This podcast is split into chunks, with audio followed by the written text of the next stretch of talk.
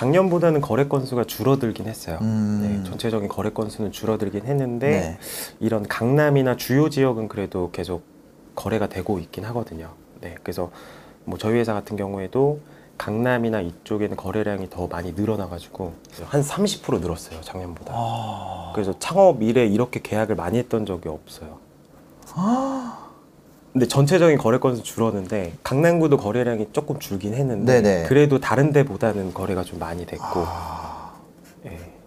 그래서 진짜 양극화가 되게 심해진 것 같아요. 네. 지금 성수동도 이면에 있는 건물들이 막 평당 1억 중반 막 이렇게 아. 넘어가거든요. 그리고 연남동도 지금 막 1억 넘는 사례들도 많이 나오고 있고. 그래서 강남이 막 무조건 비싸다 그런 거는 아닌 것 같아요. 또 강남 이면에도 뭐 네. 1억 좀 안 되는 것들도 많이 있긴 하거든요. 아. 근데 이제 안쪽에 있는 건물이겠죠. 뭐 대로변에 있는 게 당연히 좋은 거고 음. 이면에 있는 건물도 도로를 어떤 도로 접하느냐에 따라서 가격이 많이 달라지거든요. 아, 저는 그래요. 그러니까 수익률은 중요한 게 아니라고 봐요. 수익 당장 수익률. 그러니까 이제 지금 현재 수익률이 뭐 2% 나오든 3% 나오든 그게 중요하지 않다라고 저는 생각하거든요.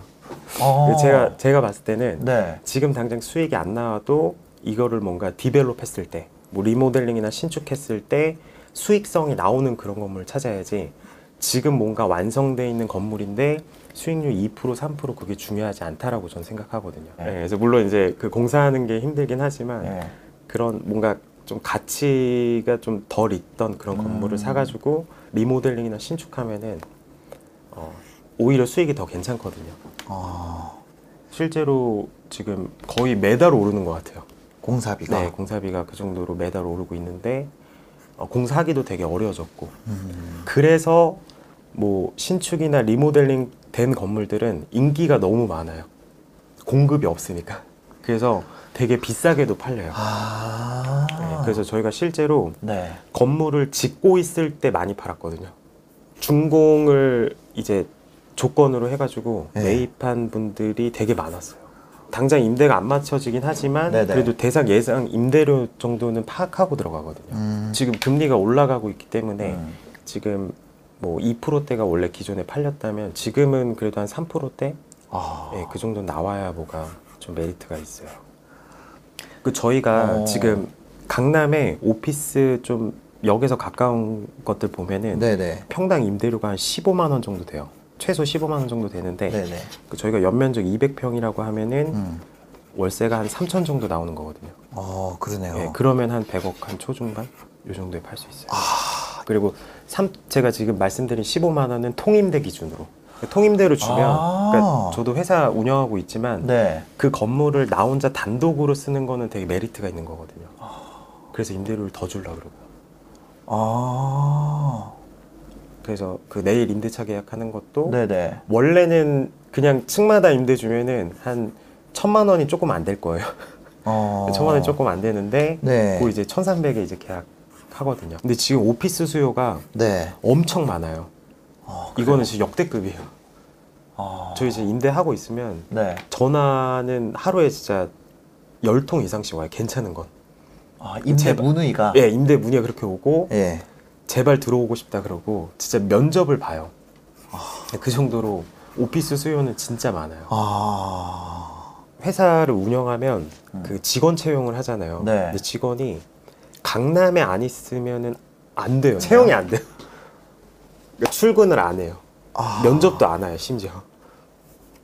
그리고 회사 입장에서도 뭔가 주소에 강남구가 돼 있어야지 네. 고객들이 봤을 때도 아 그래도 괜찮은 기업이구나. 아. 그리고 스타트업 맞아, 대표님들의 꿈이 명함에 강남구 찍히는 게 꿈이에요. 네. 네. 그래서 더 강남으로 많이 몰리는 것 같아요. 그 최근에 그 코인 그 두나무도 샀잖아요. 삼성역이랑 네. 아, 강남역에. 그래요? 예. 그 삼성역에 있는 건 3천억 정도 되는 거고 네. 강남역에 있는 건 한 4천억 대 정도. 그리고 빗썸도 샀어요. 그 삼성역 앞에 아. 한 1,400억 정도 되는 거. 그 현찰 주고 샀거든요. 근데 그런 기업들이 계속 이쪽으로 들어오니까 다 같이 올라가는 거이긴 하거든요. 어, 일단은 깔끔한 건물이어야 되고. 새 거. 네네. 뭐 음. 리모델링도 근데 요즘에 되게 뭐 거의 신축급으로 잘 돼가지고 예. 어, 그런 건물들 위주로 되고 그리고 일단 엘리베이터 무조건 있어야 돼요. 아, 위에 층도 네, 잘 받으려면 네. 그리고 어, 임차인을 잘 받으려면 일단 임차인 분들이 다 80년대생들이 많거든요. 젊으면 90년대생. 그래서 그분들이 좋아할 만한 그런 스타일로 디자인을 해야지. 아, 또 건물이. 네네. 이게 근데 건물 만들다 보면 네. 계속 내 감, 내, 내, 내가 좋아하는 걸 막 자꾸 넣어요. 막. 어. 이상 디자인하고 무슨 네. 예술 작품을 만들겠다 막 해가지고 네, 네. 하는데 이게 약간 그 자동차 튜닝이랑 비슷해가지고 어. 그러니까 누구나 좋아할 만한 그런 평범한 걸 해야지. 예, 평범한 걸 해요. 돈을 많이 들일 필요도 없어요. 뭐 거기서 직접 뭐 거주하시거나 사무실 쓰실 거 아니면 네. 그냥 그분들이 좋아할 만한 정도로 그냥 음. 깔끔하게만 만들면 돼요. 어. 그리고 요즘에 저는 빌딩 사신다 그러면 네. 주요 지역 아니면 사지 말라 그러거든요. 그 주요 지역이 이제 뭐 강남구도 들어가고 네.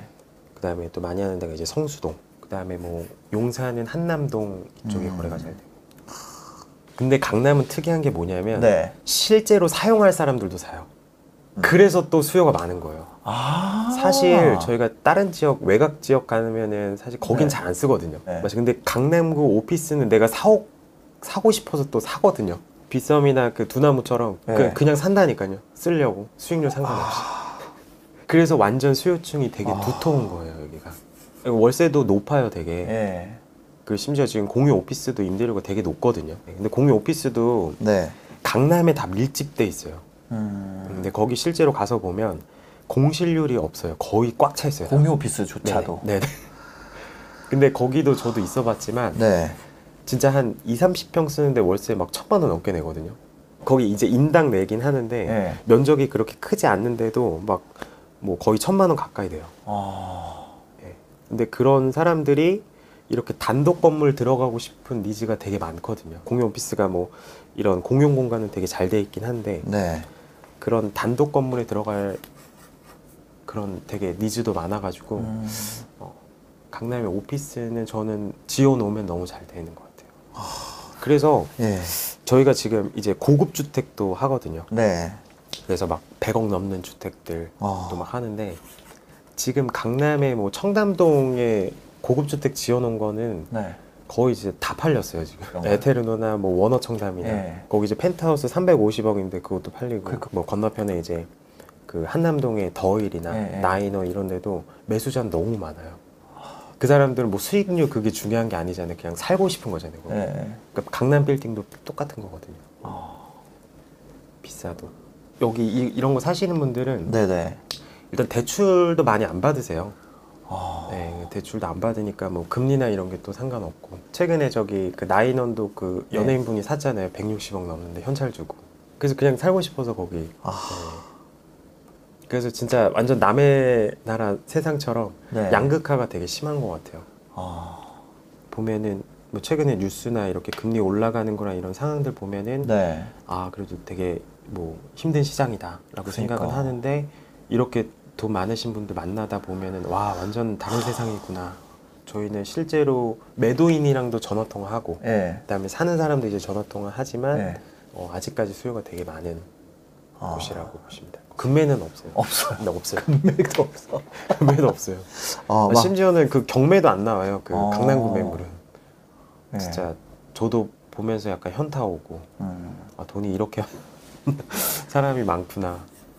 야. 어, 일단 개인이 한다 그러면 네. 보통 이제 100억 미만이 제일 많아요. 100억 미만. 네네. 어. 그거는 진짜 하루 아침에도 막 매각이 되고 계약금부터 넣어요. 가계약금부터. 잠깐만요. 오늘 오늘도 계약했거든요. 아, 예, 예. 오늘도 저번 주에 가계약금부터 넣었어요. 아? 신축 100원짜리 100, 아 100원짜리 100억짜리는 거의 없어요. 헐 거나 아니면 리모델링 할 거. 요즘 공사비가 많이 올라서 그니까. 레미콘도 막 파업하고 네. 저기 그 성수동에 원래 레미콘 공장 있었거든요. 네네, 근데 그것도 네. 이제 없어지고 막 그래서 아. 그리고 뭐 기름값이나 이런 게 너무 올라가서 아 공사비까지 하면은 네. 뭐 30억, 40억까지는 있어야 될 것 같아요. 40억 정도. 네. 해가지고 뭐 신축 비용 뭐 25억, 뭐 네. 30억 들여서 뭐 한 100억 중반에 팔아야죠. 그러니까 이렇게 역산해 봐야 돼요. 네. 그러니까 내가 나중에 exit 할 건데 수익률이 어느 정도 나오고 얼마에 팔 수 있을지를 그러니까. 미리 계산하고 들어가야 돼요. 그래서 저는 빌딩 투자할 때 좀 네. 음. 권해드리는 게 상가도 비슷해요. 네. 거기 인근에 임대 시세를 파악해야 돼요. 어, 네. 임대료를. 네, 임대료를 파악해야지 네. 나중에 내가 이거를 개선했을 때 얼마에 맞출 수 있는지를 음. 파악을 해야 되거든요. 매각 사례만 보통 보시는데 음. 임대 사례도 좀 많이 보셨으면 좋겠어요. 어. 그냥 뭐 강남에 뭐 땅 좋다고 해서 네. 잘못 들어가면 나중에 팔리지도 않아요. 그러니까 인터넷 사이트에 올리는 거는 네. 물론 이제 좋은 걸 올릴 수도 있는데 네. 사실 이제 그냥 뭐 그냥 미끼용으로도 많이 올리는 경우 음. 많더라고요. 그살 좋은 매물은 안 올려요, 사실. 그죠. 네, 그냥 아는 사람들끼리 이렇게 거래를 하고.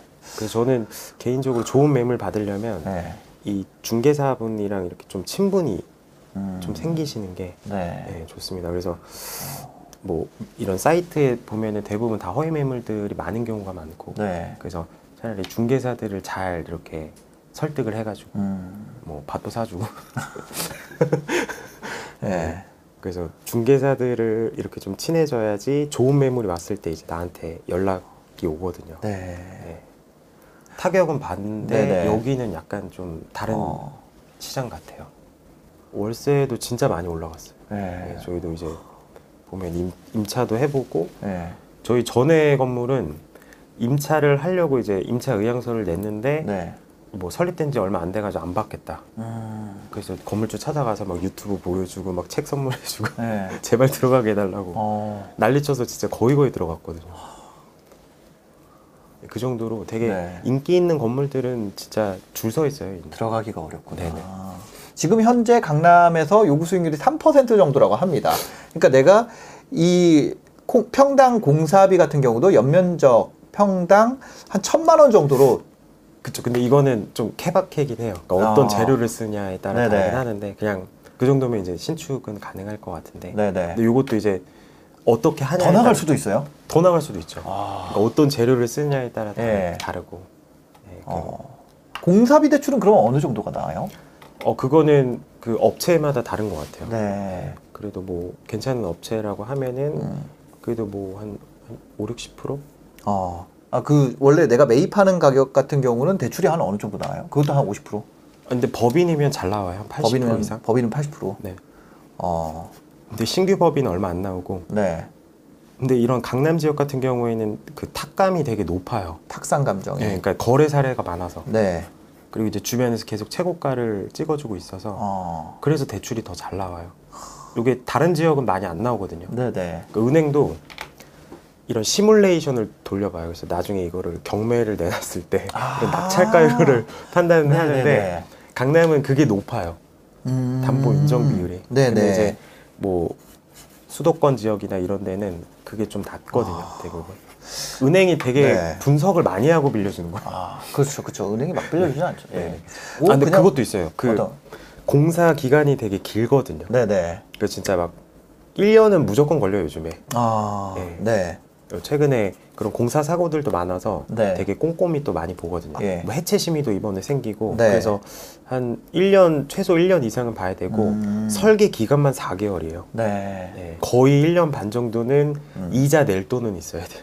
이게 저는 약간 건물 투자금 과 제외하고 네. 이자 낼 돈은 있어야 돼요. 아, 그 캐시가 조금 있어야 돼요. 변동으로 요즘 받으면 4%대, 그리고 네. 이제 고정 받으면 거의 5%대 정도. 그죠. 그러니까 웬만한 건도 다 하는 거고 네네. 저는 건물 살 때 중개사뿐만 아니라 음. 건축사도 같이 있어야 돼요, 사실. 아. 그러니까 이게 팀으로 이루어져야 돼요. 네. 그러니까 제가 뭐 건축을 해본 적이 없잖아요. 음. 그래서 건물을 짓거나 리모델링 할때 네. 건축사가 옆에 있어야 돼요. 아, 그래서 저는 건축사를 소금 같은 존재라 그러거든요. 네네. 그래서 건축사가 이 건물을 어떻게 만드냐에 따라서 그 가치가 완전 달라지기 때문에 건축사. 네, 건축사. 아, 되게 중요합니다. 중개사 네. 플러스 네. 건축사님도 좀 친한 분을 알아놓으시면 네. 좋을 것 같습니다. 어, 그래서 저는 뭐 오늘 빌딩 투자를 좀 말씀드렸지만 지금 아무래, 아무래도 좀 금리가 올라가는 그 시장이고 좀 불확실성이 많잖아요. 그래서 저는 확실한 거 아니면 음. 어, 빌딩 투자를 너무 수익성으로만 접근하기에는 너무 리스크가 크다. 음, 예, 괜히 그냥 수익률 보고 외곽 지역 잘못 샀다가 오히려 더 물려버릴 수가 있어요. 아, 네. 그래서 어, 제가 말씀드린 그런 지역에 좀 확실한 게 나오면 확실한 것만 좀 투자를 하셨으면 좋겠습니다. 네.